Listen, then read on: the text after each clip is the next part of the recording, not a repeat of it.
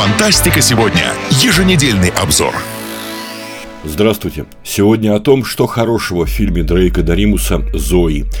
Эта лента третья в его фильмографии, исследующая то, как технологии могут изменить отношения между людьми. Предыдущие две, «Новизна» и «Равны», рассматривали ту же проблему, и, кажется, уже можно записывать отдельный рассказ про эти фильмы, потому что они представляют собой нечто единое. Но пока что поговорим подробнее о последней ленте, а именно о том, что в этой картине должно привлечь просвещенного любителя фантастики – ну, во-первых, исследование человека. Зои, выпускавшаяся на экраны под лозунгом «В будущем нет одиночества», рассказывает о компании, которая может оказать вам сразу две услуги.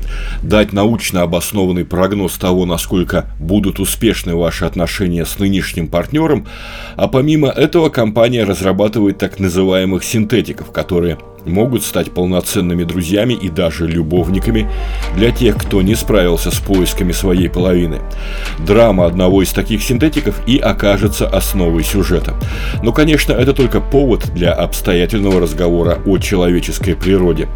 История, рассказанная в Зое, весьма многогранная, и отдельные эпизоды заставляют вспомнить сцену убийства компьютера Хал из легендарной космической Одиссеи, а что-то напоминает творчество Филиппа Дика, задававшегося вопросом, если в наше сознание внедрить память о неком событии, то насколько эта память будет реальна для нас.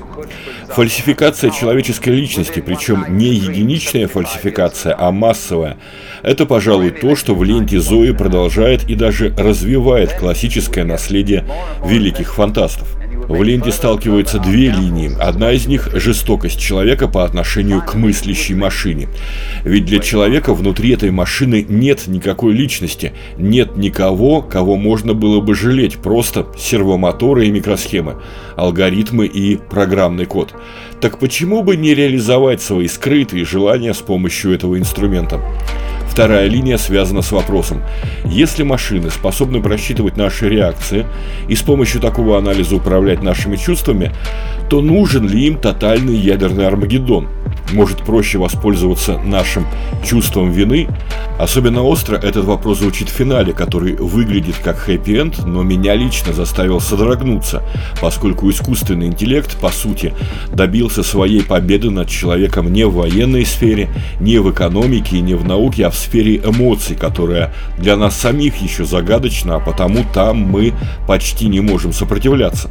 Так что финал фильма оставил меня в тяжелых раздумьях. Считают ли авторы, что их герои преодолели кризис, или же они показали, как в результате случившегося машины победили человечество, потому что научились манипулировать самым человечным в нас, нашими чувствами и сексуальностью. Что касается визуальной составляющей. Хотя монтаж иногда может показаться несколько рваным, все-таки надо отметить качество картинки. Авторы активно используют цвет, а больше того звук. Картина наполнена музыкой, причем часть саундтрека написана специально для Зои, и эту часть можно послушать на сайте IMDb. Те же песни, которые существовали сами по себе и были включены в фильм, я собрал на страничке Фантастика сегодня во Вконтакте. Можете полюбопытствовать.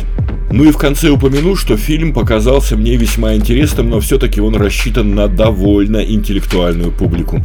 Активного экшена в нем нет, предполагается наличие у зрителя некоторой эрудиции вообще и в области научной фантастики в частности. Зои это не марвеловский боевик, это кино, рассчитанное на неторопливый, вдумчивый просмотр, и я советую вам смотреть его не ради развлечения, а чтобы дать труд своей голове. И на этом про фильм Зои у меня все. Больше симпатичных роботов вам в жизни. Всего хорошего. Пока. Фантастика сегодня. Еженедельный обзор.